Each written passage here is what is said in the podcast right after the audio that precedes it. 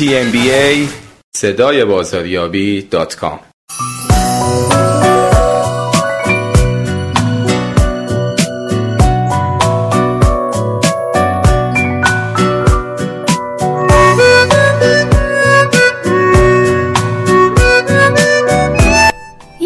قشنگ یه دل خوش یه جمع صمیمی آرزوی امروز من برای شما. سلام به همراهان عالم عامل عاشق. امروز با قسمت 101 رادیو صدای بازاریابی همراه شما هستیم.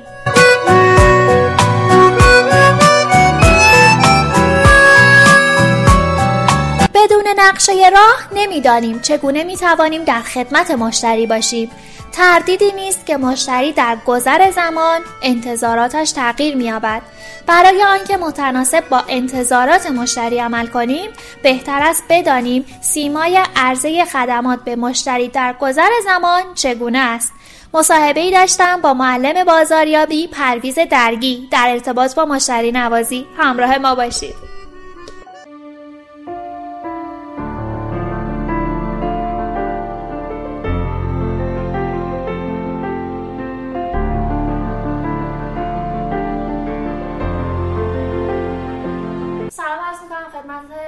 استاد پرویز درگی خیلی خوشحالم که در قسمت 101 رادیو صدای بازاریابی صدای گرم شما رو میشنویم.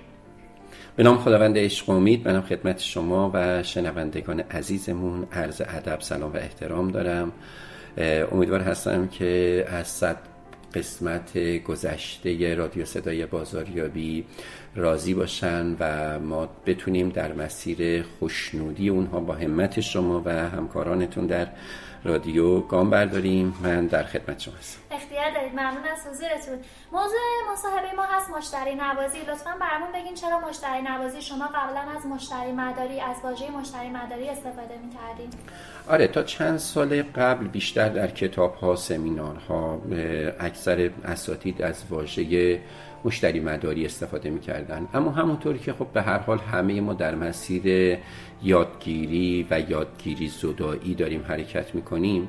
از چهار پنج سال گذشته من به ذهنم رسید که در راستای برندینگ عاطفی و نزدیکتر شدن به مشتریان و به نتیجه رساندن آخرین تعریفی که در حوزه بازاریابی داریم که میگه بازاریابی علم و هنر هر چقدر نزدیکتر شدن به مشتریان هست ما اگر بتوانیم مدیریت احساس و مدیریت تجربه رو جدی بگیریم طبیعتا می‌توانیم در روح و جان مشتری نفوذ بیشتری داشته باشیم.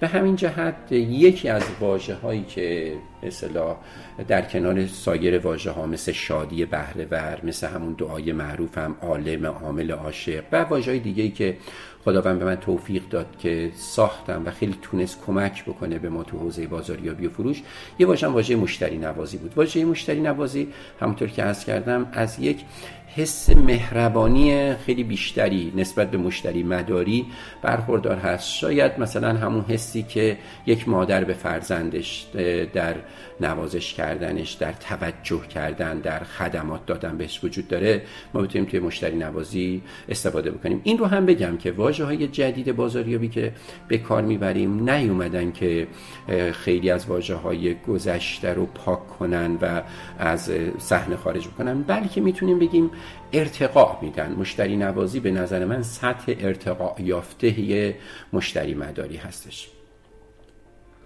برای اینکه مشتری نواز باشیم چه کارهایی باید انجام بدیم؟ ببینید طبیعتا اولین کاری که توی هر حوزه‌ای باید انجام بدیم این هستش که آموزش ببینیم و اون وقت بتوانیم این آموزش هامون رو تبدیل به مهارت بکنیم. یعنی یاد بگیریم. یادگیری و مهارت به کار بستن آموزش ها در حوزه عمل هست و نهایتا مردم خروجی ها رو می‌بینن و برای اون خروجی ها به ما توجه می‌کنن پاداش میدن از ما خرید می‌کنن و ارتباط برقرار می‌کنن.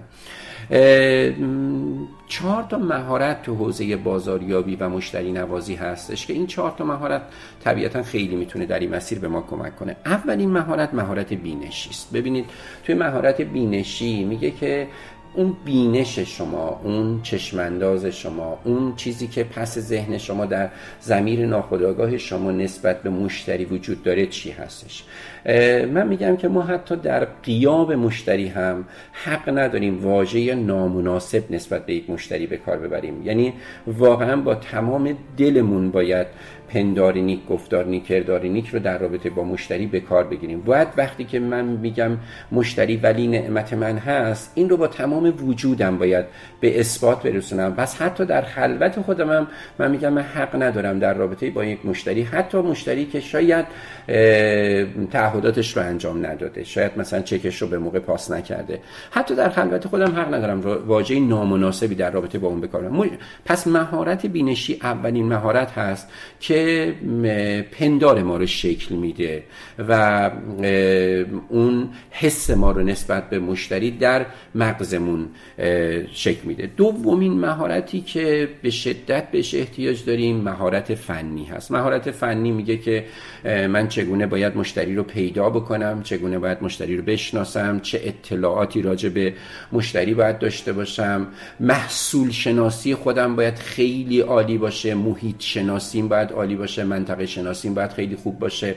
و خلاصه کلام ابزارها دانشها و تمامی آن چیزی که لازم دارم که وقتی که می‌خوام به مشتری تماس بگیرم حالا این تماس می‌تونه تماس حضوری باشه می‌تونه تلفنی باشه می‌تونه از طریق نامه باشه می‌تونه از طریق فضاهای مجازی باشه.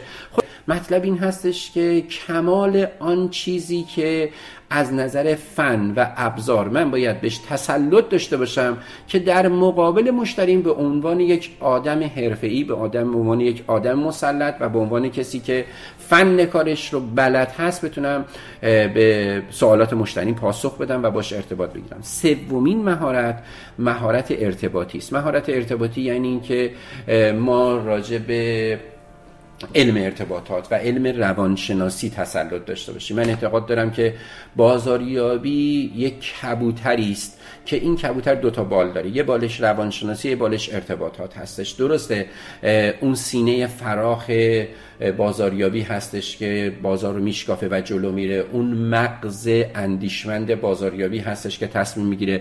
اما به تنهایی مغز و قلب نمی‌تونن موفق بشن. پس همونطوری که یک بدن نیاز به قوای به کمک کننده داره کبوتر بازاریابی هم نیاز به دو تا بال قدرتمند داره که روانشناسی و ارتباطات هستن که اون بالها کمک بکنن که این هوا رو به ازش استفاده بکنه و حرکت بکنه بره جلو. به همین جهت هستش که میگم که تمامی ابزارهای ارتباطی شیوه های ارتباطی و فرایند ارتباطات همه اینها به ما کمک می‌کنه و باید بتونیم در رابطه باشون مسلط باشیم. اما چهارمین مهارتی که به نظر من مهارت تمام کننده هستش و سه تا مهارت بینشی فنی و ارتباطی در اونجا عرصه بروز و ظهور پیدا می‌کنن مهارت حسی هستش که ما چگونه بتوانیم از پنج تا حسمون استفاده بکنیم. برای اینکه روی پنج تا حس مشتری تاثیرات خوبی رو داشته باشیم. آنها پنج تا حس دارن حس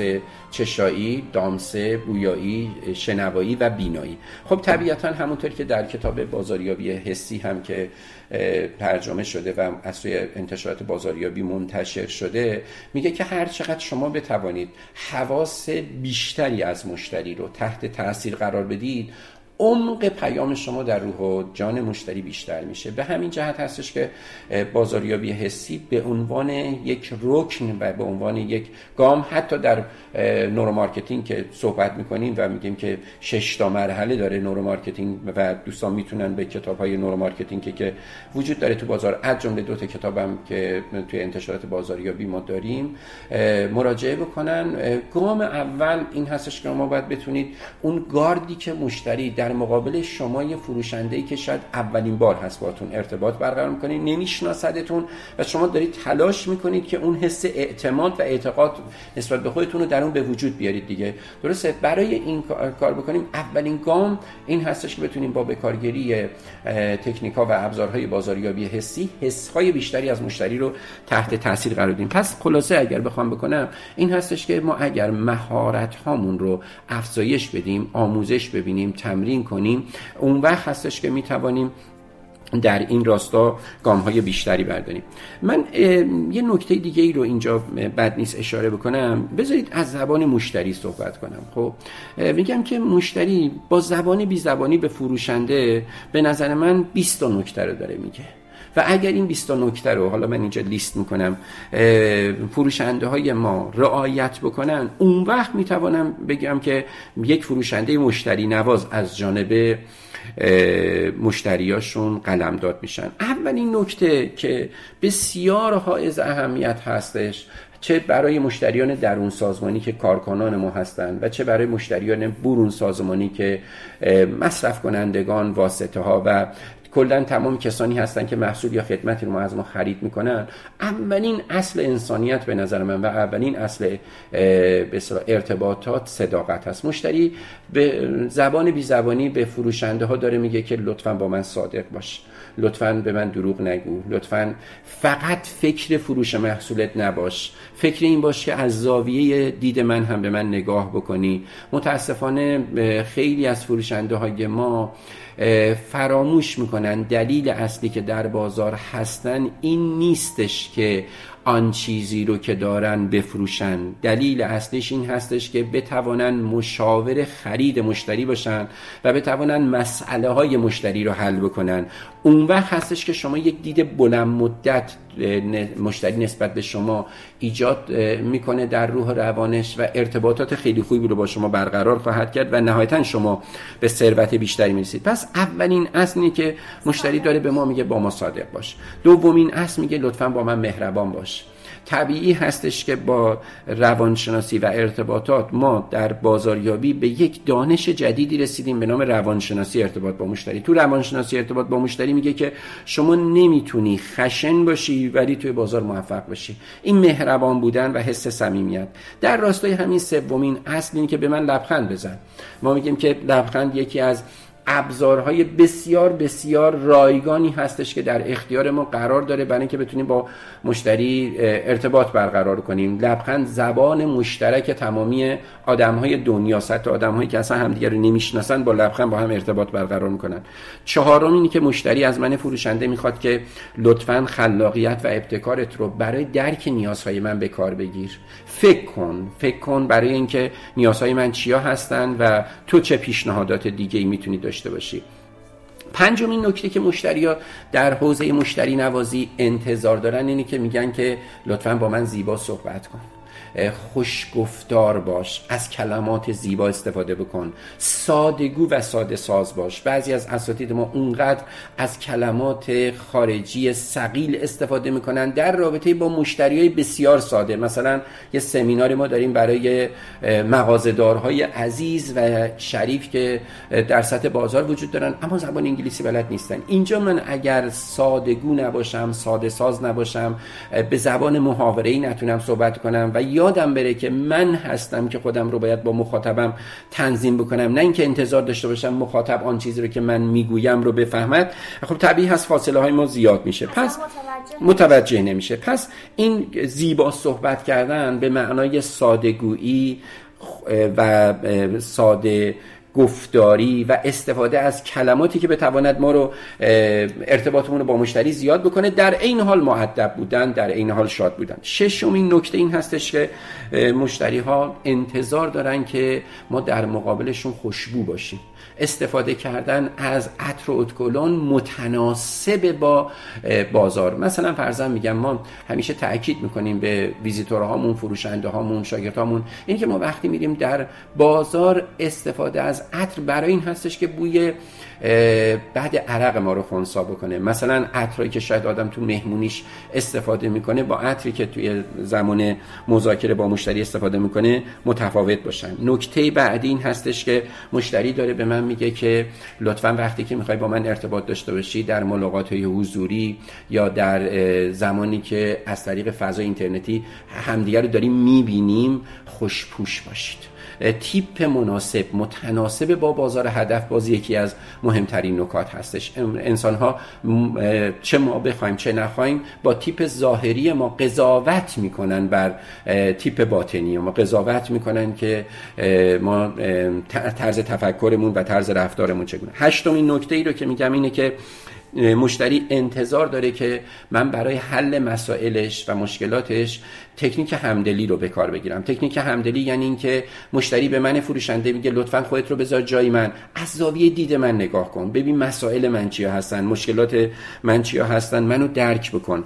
نکته نهم اینه که مشتری انتظار داره من فروشنده در دسترسش باشم بتونه منو راحت پیدا بکنه. به خصوص الان با تلفن و فضای مجازی اگر مشتری ساعت 9 شبم یه سوالی داره من بتونم پاسخ بدم به سوالاتش و این انتظار انتظار عجیب غریبی نیستش. در صورتی که شاید بعضی از فروشندهای ما فکر می‌کنن که فروشندگی و ارتباط با مشتری فقط در ساعات اداری هستش. حقیقتش این هستش که دنیای امروز این حق رو برای مشتری ها ایجاد کرده که بتوانند در خیلی از ساعات شبانه روز حال نمیگم 24 ساعت ولی حداقل توی 16 17 ساعت زمان ما رو پیدا بکنن حتی شرکت های معتبری اومدن هیته خدمات پس از فروششون رو 24 ساعته کردن.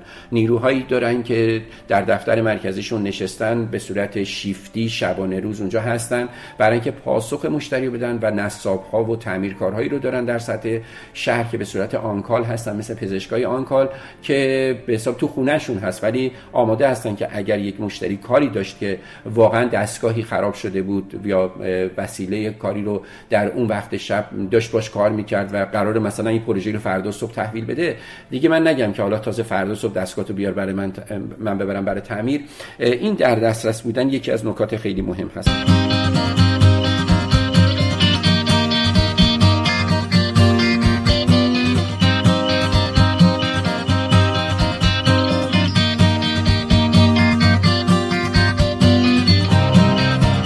انتشارات بازاریابی مرجع کامل کتاب های بازاریابی و فروش. تلفن 6640 8251 نشانی وبسایت marketingshop.ir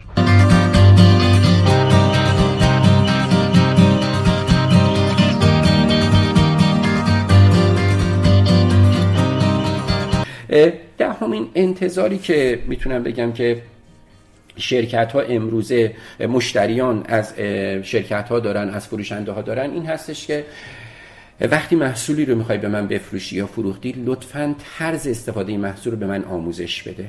خیلی از دستگاه ها هستن که نکات ریزی دارن و این نکات ریز رو چون ما این فروشنده ها هنگام فروش به مشتری آموزش نمیدیم مشتری خیلی خوب نمی‌تونه بهرهوری لازم رو داشته باشه در استفاده کردن از اون دستگاه هاشون یا وسیله هاشون پس محصول شناسی جزئی از خدماتی است که همراه فروش محصول ما باید به مشتری بدیم. یازدهمین نکته که لابلای صحبت هم یه اشاره ای کردم اینه که مشتری از انتظار داره از شرکت و از فروشنده که واقعا ما اونها رو درک بکنیم. فشارهایی که روشون هست استرس هایی که هست. برای مثال اونها زمانی رو قرار دادن که یک پروژه‌ای رو به اتمام برسونن یا یک محصولی رو تولید بکنن به مشتری خودشون برسونن. حالا درک کردن مشتری و اینکه واقعا ما بفهمیم که اون تحت چه فشار و استرسی هست خیلی اینجا کمک می‌کنه که ما با مشتریمون دوست بشیم و مشتری ما رو برای یک فضای بلند مدتی قبول بکنه.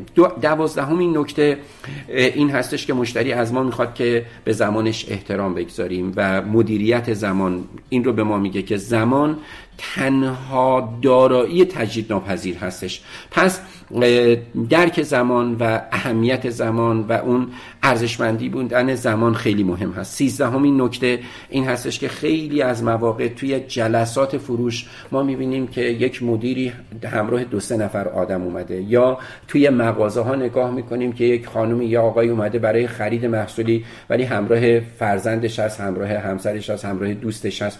در صورتی که ما فروشنده ها خیلی از مواقع اشتباهی که می‌کنیم فقط با اون فرد خریدار صحبت می‌کنیم.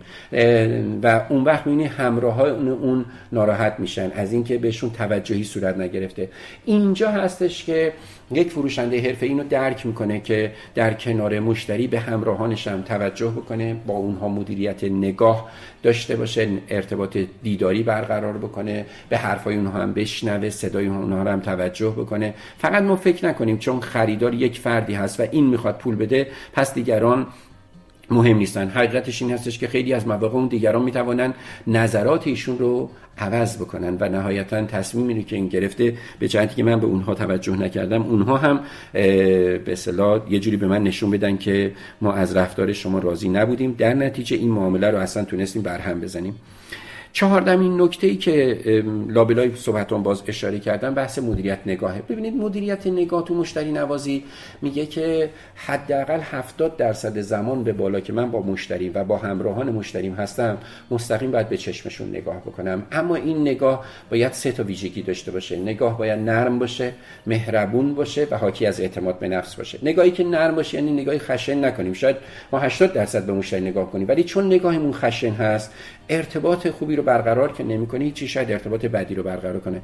و نگاه باید مهربون باشه. مثلا همیشه من به دوستانی که عینک می‌زنن ازشون خواهش می‌کنم میگم که یا عینکتون رو بردارید به مشتری نگاه بکنید یا از دقیقا از پشت عدسیتون نگاه از بالای عینک به کسی نگاه نکنید از بالای عینک نگاه کردن یه جورایی حس فخر فروشی غرور و نگاه عاقلا در صفی هستش که انسان ها دوست ندارن این نگاه تیز بهشون بشه. به همین جهت هستش که توی مهارت های ارتباطی به اینکه مدیریت نگاه رو به عنوان یک ابزار اساسی بهش توجه بکنیم خیلی مهم هستش. 15 همین نکته این هستش که مشتری به فروشنده میگه وقتی حرف می‌زنم لطفا با تمام وجودت گوش بده. ما فروشنده ها خیلی از مواقع اشتباهی که می‌کنیم فکر می‌کنیم که ما باید خیلی برای مشتری حرف بزنیم. در نتیجه شاید بسیار تند زیاد و پشت سر هم با مشتری حرف می‌زنیم و فکر می‌کنم که خب من از زمان باید استفاده کنم شرکتمو معرفی کنم محصولمو معرفی کنم خودمو معرفی کنم کلافش بکنم ولی حقیقتش این هستش که شاید این حرفایی که من دارم می‌زنم اصلا مسئله اون بنده خدا نباشه. اگر خوب گوش کنم به حرفاش علاقه مندی هاشو پیدا می‌کنم. می‌بینم که مثلا این فرد به بندی بیشتر علاقه نشون میده. یه فرد دیگه است به خدمات بیشتر علاقه یه فرد دیگه است به کیفیت. پس من باید مسئله مشتریم رو بشناسم علایق مشتریم رو بشناسم و خودم رو با مشتری هماهنگ بکنم. در این صورت موفقیت های بیشتری خواهم داشت. مشتری حرفی نزد فروشنده باید ازش سوال بپرسه. آفرین. یکی از نکات خیلی مهم مدیریت سوالات هستش. ما می توانیم با طرح سوالات خوب مشتری رو هدایت بکنیم و با طرح سوالات خوب علاقه مندی های اون رو پیدا بکنیم. پس 16 همین نکته که من میگم در همین راستا هستش این هستش که حالا وقتی که مشتری سوال داره من بتوانم پاسخ های شایسته ای بهش بدم. وقتی خوب آموزش دیده باشم طبیعتا می‌توانم پاسخگوی خوبی باشم. این پاسخگویی هم باید در کلام باشه هم باید در مقابل مسئولیت اون باشه. من مسئولیت دارم که این محصول به شما فروختم. پس گفتم این مثلا دو سال گارانتی داره هشت سال وارانتی یا پشتیبانی داره. پس وقتی محصول فروختم نباید به لطایف الهیلی دنبال این باشم که از مسئولیت هم سرباز بزنم. مثلا اگر اون محصول برگردون گفت اینجاش این ایراد داره و واقعا این ایراد به زمان قبل از فروش برمیگرده من باید با کمال میل بپذیرم ازش عذرخواهی کنم مدیریت اعتراض مشتریم به کار بگیرم. نه اینکه بگم که نه اون موقع شما باید دقت می‌کردی جنس فروخته شده پس گرفته نمی‌شود و امثال هم که اینها دیگه واقعا دورش گذشته. پس پاسخگو بودن و بازاریابی پاسخگو 16 همین نکته است. و نکته 17 هم که خیلی من متاسفانه به خصوص در عرصه فروشگاهی دارم می‌بینم اینه که خیلی از فروشگاه دارهای ما و عزیزان ما که در حوزه بازار و کار کسب هستن فکر می‌کنن که بازاریابی فروش یه رفع تکلیفه.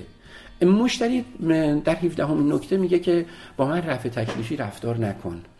با تمام دلت رفتار بکن. فرض کن که من عزیزترین فرد خانوادت هستم و تو یه نونوایی هستی که قراره برای عزیزترین فرد خانوادت یک نونی رو بهش بدی. طبیعتا چقدر قشنگ روی اون نون فکر می‌کنی کار می‌کنی. نون خمیر بهش نمیدی نون سوخته بهش نمیدی. پس رفع تکلیفی برخورد کردن با مشتری شاید در اون یک عملیات فروش مورد به موفقیت برسونه. اما حقیقتش اینه که چون حس خوبی رو ایجاد نکرده و محصول خوبی رو به مشتری نداده در بلند مدت نمی‌تونه ارتباط خوبی رو با مشتری برقرار کنه. هیچ این نکته مشتری میگه که با تمام وجودت و با تمام دلت به من مشورت بده. حتی ممکن هسته که یک مشتری ما در خریدش داره اشتباه می‌کنه. مثلا من کتاب فروش هستم مشتری میاد من ازش می‌پرسم که خب شما این کتاب رو برای چی می‌خواید؟ من میگه کتاب راجع به فروش می‌خوام. و میگه که من مثلا ویزیتور هستم کارشناس فروش هستم تازه این کار شروع کردم چیزی نمی‌دونم. یک کتاب می‌خوام که برای گام اول بدونم فروش و فروشندگی چی هستش. حالا من فروشنده میرم بهش کتاب میارم کتاب خوبی رو بهش معرفی می‌کنم. اما یک دفعه این از قفسه کتاب من یک کتابی رو می‌بینه که برای این کتاب برای دانشجو دوره دکتری هستش. کتاب بسیار ثقیلی هست در حوزه فروش و الان به درد این نمی‌خوره. شاید حتی در آینده هم به درد. این کتاب من برمیداره میگه اینم می‌خوام. اینجا اگر من یک فروشنده حرفه‌ای باشم و مشاوره خرید درستی به اون مشتری بخوام بدم میگم این کتاب ثقیل هست سنگین هست شما اگر بخرید من سود می‌کنم.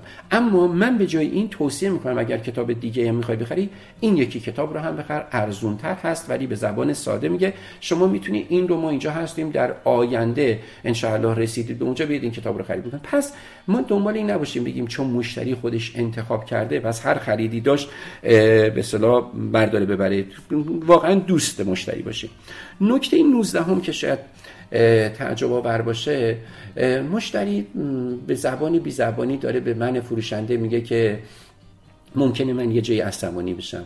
ممکنه من یه جایی صدام بره بالا. ممکنه من یه جایی پرخاش بکنم. اما از توی فروشنده می‌خوام که تو عصبانی نشی تو صبور باشی تو پرخاش نکنی تو مدیریت کن منو. مهارت های ارتباط با مشتریان شاکی رو بلد باش در رابطه با من به کار بگیر. و اگر توی فروشنده عصبانی بشی شاید اصلا من اشتباه کرده باشم. و در مقابل عصبانیت من شما هم عصبانی بشی صدات بره بالا. و حتی من رو محکوم بکنی. اما مطمئن باش من نیومدم اینجاش که شما با من بد برخورد بکنی. درسته که من مشتری بد برخورد کرده بودم اما تو باید انقدر ای باشی من رو آروم بکنی و من رو مدیریت بکنی و من رو دوست خودت بکنی. یه جایی که حتی من مشتری شاید برگردم از شما معذرت خواهی بکنم. اما اگر شما حتی اگر منو محکوم بکنی با پرخاش من میرم ولی دیگه بر نمیگردم. توی بازاریابی و مشتری مرداری و مشتری نوازی همیشه به این تاکید می‌کنیم. میگیم هزینه جذب یک مشتری جدید خیلی بیشتر از هزینه نگهداری مشتری قبلیه. و شاید این هزینه به قول آقای پروفسور کاتلر توی صنایع مختلف و شدت های رقابت های مختلف بین سه تا سی برابر باشه. من همیشه اینو تاکید می‌کنم. به فروشندهای عزیزمون میگم که فروش های بعدی شما هست که سود برای شما میاره. تو فروش های اول شاید شما زیان کرده باشید. ظاهرا زیان نکرده باشید. ولی اون هزینه های زمانی که گذاشتید هزینه های متقاعد سازی که کردید رفت و آمد هایی که داشتید اون دورانی که صرف کردید تا مشتری به شما اعتماد پیدا بکنه به شرکتتون و به محصولتون اعتقاد پیدا بکنه. همه اینها هزینه های پنهانی هستش که در فروش های اول شاید ما فروشنده ها خیلی اونها حساب نکنیم ولی اینها واقعیتا وجود دارن. اما چه بسا این مشتری وقتی که دوست من بشه در ملاقات های بعدی و در تماس های بعدی شاید با یک تماس تلفنی سفارش محصول بده و حجم عظیمی هم از ما محصول خرید بکنه. و طبیعی هستش که هزینه های فروش های بعدی ما بسیار میاد پایین. به همین جهت هستش که ما میگیم که در بازاریابی و مشتری نوازی و فروش میگه میگه اصطلاحی داریم به نام فروش موثر. فروش موثر میگه که فروشندهای حرفه‌ای کسانی هستن که فروش هاشون برای یک مشتری تکرار می‌کنن. وقتی اون چه زمانی تک اجازه این تکرار رو میده؟ موقعی که از من حس خوبی رو داشته باشه خوشنود باشه سفیر برند من بشه من رو به دیگران توصیه بکنه. و طبیعی هستش که سودایی بلند مدت در فروش های مؤثر هستن. پس من توصیه می‌کنم که دوستان ما این مهارت رو به کار بگیرن. و نکته بیستم و نکته آخرم که جنبندی بکنم عرایزم رو در مشتری نوازی. مشتری حالا به من میگه که ببین همین 19 تا آیتم رو که الان با هم دیگه راجبش شمردیم و خیلی از آیتم های دیگه که می‌تونه باشه به اینها اضافه بشه همین اینها رو اگر تو در رابطه با من رعایت کردی حالا بیستمین آیتم این هستش که اگه قول بدی همین اینها رو به خوبی رعایت بکنی منم سعی می‌کنم کنارت باشم. تازه مشتری در فضای رقابتی داره میگه سعی می‌کنم کنارت باشم. ببینید هیچ کس به ما قول و عقد و اخوت نبسته که برای یک عمر در کنار ما باشه. به همین جهتی که من میگم که ما فروشنده و بازاریاب ها همیشه باید یک نگرانی مثبت برای از دست دادن مشتری داشته باشیم. برای این فکر بکنیم که ممکنه یک حرکت من یک حرکتی که نابجا باشه یک حرکتی که شاید روش فکر نکرده باشم خوب اقدام نکرده باشم سبب بشه که مشتری از ما دلگیر بشه و ارتباطش رو با ما قطع بکنه. توی روانشناسی روانشناسا به ما میگن قدرت یک زنجیر به اندازه قدرت ضعیفترین حلقشه. یعنی اگر کیفیت محصول شما خیلی خوب باشه بسته‌بندیتون خوب باشه خدماتتون خوب باشه قیمتتون خوب باشه همه اینا اون حلقه های بسیار قوی و محکم زنجیر شما باشن. اما مثلا در ارتباط و مشتری نوازی شما اون حلقه ضعیف زنجیرت باشه. خوب نتونی عمل کنی. زنجیر از همونجا پاره میشه. پس ما حق اشتباه نداریم واقعا. یعنی اگر بگیم که همه چیزها خیلی خوب هستن فقط من در این رابطه ضعف داشتم ممکنه از همون نقطه ضعف ما و همون مشتری نوازی و ارتباطات ما حلقه ارتباطی پاره بشه و اون زنجیری که میگه رشته ای برگردنم افکنده دوست می‌کشد هر جا که خاطر خواه اوست اون رشته پاره بشه و دیگه ما مشتری رو از دست بدیم. من یه واقعیتی رو هم خدمت شنوندگان عزیز رادیو صدای بازاریابی عرض بکنم.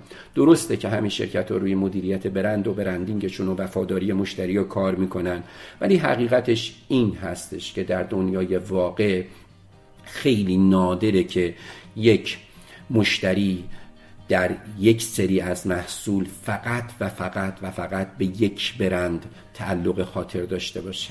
و اگر اون یه دونه برند نباشه مثلا توی اون مغازه یا توی اون بازار بیاد بیرون و بگه نه الا بالله من اونو می‌خوام. معمولا مشتری ها از بین مثلا 200 تا 300 تا 500 تا 1000 تا برندی که وجود داره وقتی که ما در مدیریت برندمون خیلی قوی عمل می‌کنیم می‌رسیم به یه سه چهار تا برندی که مشتری به اون سه چهار تا علاقه داره. حالا توی اون سه چهار تا هر کدوم در دسترسش بیشتر بود ارتباط بیشتر باش تونست برقرار بکنه به خدمات بهتری بهش بده اونجا اون رو خرید می‌کنه. پس اینی که الزامن مثلا فرضم میگم من یک چای دارم یا یک بستنی دارم یا یک دستگاهی دارم ابزاری دارم اتومبیلی هست که مشتری بگم که همیشه این رو خرید می‌کنه نه. این معمولا اینطوری نیست. مشتری بین دو تا سه تا چهار تا برند تصمیم می‌گیره در اون مرحله خرید کدومشون خرید بکنه. طبیعی هستش که هر کدوم حرفه تر عمل کرده باشن مشتری اون رو انتخاب می‌کنه. پس دوباره این رو بگم که واقعا بازاریابی علم و هنر هر چقدر نزدیکتر شدن به مشتریان هست. بازاریابی و مشتری نوازی به ما میگه که هم از نظر احساسی و هم از نظر دسترسی ارتباطتون رو با مشتری ها بیشتر بکنید. در خدمت اونها باشید دوستشون باشید. اگر ما واقعا همون ستا آموزه ای که پیامبر ایرانی حضرت زرتشت به ما آموزش دادن که ای بشر برای اینکه انسان بالنده ای باشی پندار نیک داشته باش گفتاری نیک داشته باش و کرداری نیک داشته باش که حالا همون پنداری نیک بعدا اومد در سطح دنیا به مثبت اندیشی تعبیر شد و الا ماشاءالله کتاب هایی در حوزه مثبت اندیشی اساتید روانشناسی ایرانی و خارجی نوشتن. گفتاری نیک. بعدا شد فن سخنوری اصول و فنون مذاکره فن خطابه و همه اینها از دل اون در اومد بیرون. و کرداری نیک میگه که به عمل کار برایت. روی رفتارتون کار بکنید روی کیفیتتون کار بکنید و این کیفیت فقط کیفیت محصول نیست کیفیت خدماتتون کیفیت ارتباطتون و اگر بخوایم کیفیت رو به زبان ساده بگیم واقعا کیفیت یعنی اون کیف کردن مشتری هست. که مشتری کیف بکنه از این محصول و از این ارائه کننده محصول و از تمام خدمات و پشتیبانی هایی که اون سازمان یا اون فروشگاه می‌کنن برای اینکه کیف مشتری رو ارتقا بدن. و هر چقدر ما بتوانیم کیف مشتری رو ببریم بالا به کیف مشتری می‌رسیم و اون وقت خودمون کیف می‌کنیم. به همین جهت هستش که واقعا من می‌خوام بگم که اگر هدفتون به قولای پروفسور کاتلر میگم میگن اگر فقط هدفتون این هستش که ثروتمند بشید بدانید راه ثروتمندی از طریق اخلاق مداری از طریق صادق بودن با مشتریتون هستش. چرا؟ چون این صداقت هستش که ما رو برند می‌کنه و برند یعنی مدیریت کل تجربه مشتریان. هر چقدر ما تجربه زیباتر و خاطرات قشنگتری برای مشتریامون ایجاد کرده باشیم طبیعی هستش که معتبرتر میشیم نیکنامتر میشیم هویت و اعتبارمون در نزد اونها میره بالا و همه اینها همون چیزی هستش که این همه استاد در دنیا راجع به مدیریت برند و برندینگ صحبت خیلی عالی بود. روال برنامه های چهارشنبه ما این هستش که به ما کتاب معرفی کنید. ما چهارشنبه های کتاب معرفی می‌کنیم. لطفا در این حوزه مصاحبه ما چند تا کتاب معرفی کنید. ببینید خوشبختانه توی چند سال گذشته می‌تونم بگم تو پنج سال گذشته تو حوزه بازاریابی و فروش خیلی بیشتر از پنجاه سال قبلش کتاب در ایران منتشر شده. هرچند شاید میزان کتابخانی ما کم باشه ولی خوشبختانه حالا این تولید کتاب ها چه کتاب های فیزیکی چه کتاب های صوتی بسیار زیاد هستن. نشره بسیار زیادی تو این حوزه کار می‌کنن. از جمله انتشارات بازاریابی که وابسته به خانواده تی ام بی هستش اشتباه نکنم حدود 40 تا کتاب فقط خود من دارم. یکی از اینها که من خیلی توصیه می‌کنم به عزیزانمون الان چاپ 26 مش هم در حال تمام شدن هست کتاب مدیریت فروش و فروش حضوری با نگرش بازار ایران هستش خیلی تو این حوزه می‌تونه کمک بکنه. کتاب برندینگ عاطفی انتشارات بازاریابی هستش که مارک گوبه این کتاب رو نوشته. ارز کن خدمت شما که دو تا کتاب های دکتر روستا ترجمه کردن در انتشارات بازاریابی منتشر شده. این کتاب ها خیلی می‌تونن کمک بکنن.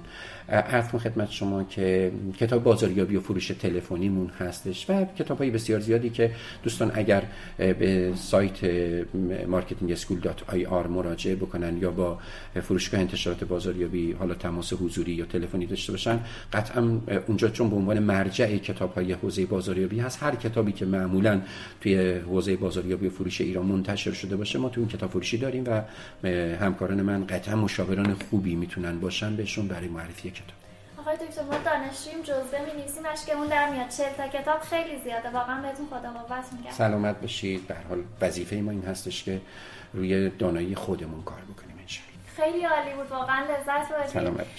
می‌خوام یه سال در مورد اون کلمه عالم عامل آقای بودن شاعر همیشه یه تی ام برامون توضیح بدید. ببینید یه داستانی داره و اون داستانش هم این هستش که پدر علم مدیریت جناب آقای پیتر دراکر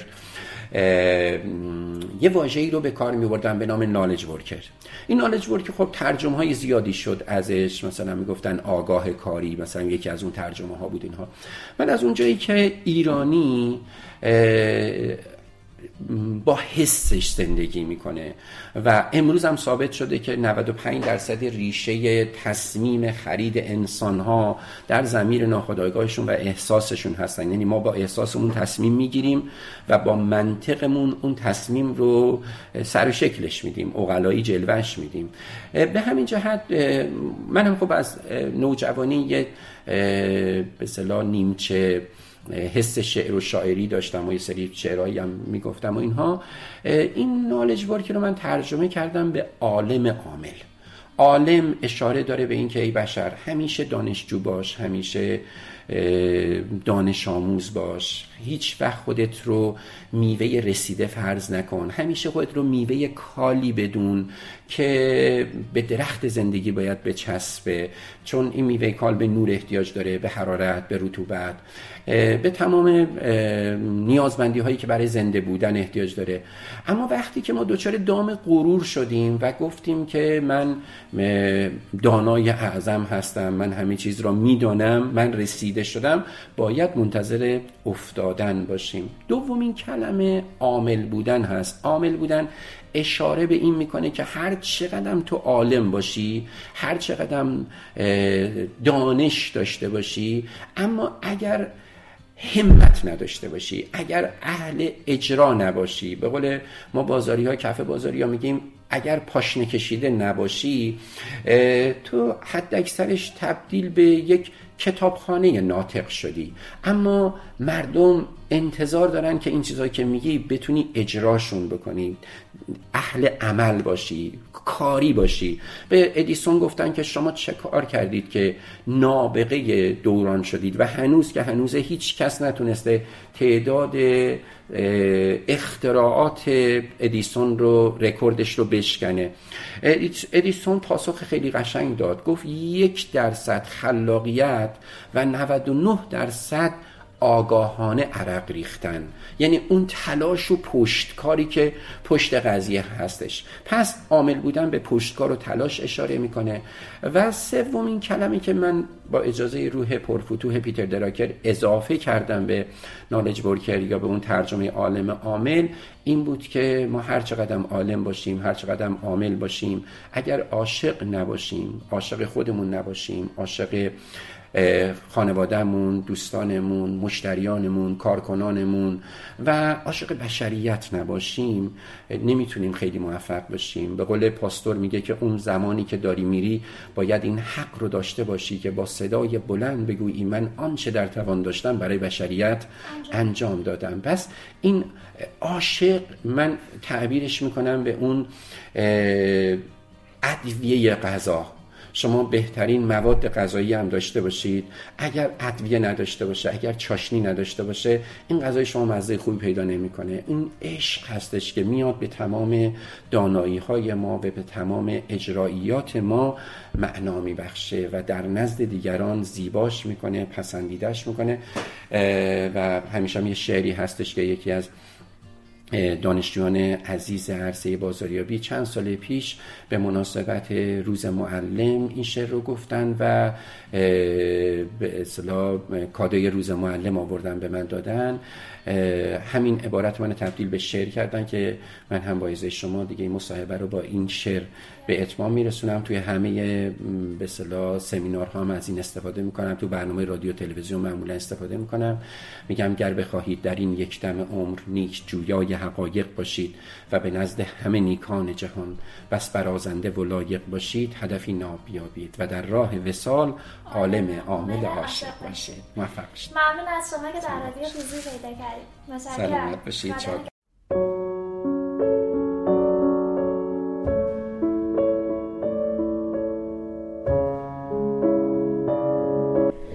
ممنون از همراهی همیشگی شما عزیزان. منتظر نظرات گرم شما به آیدی ای آندرلان ادمین هستیم.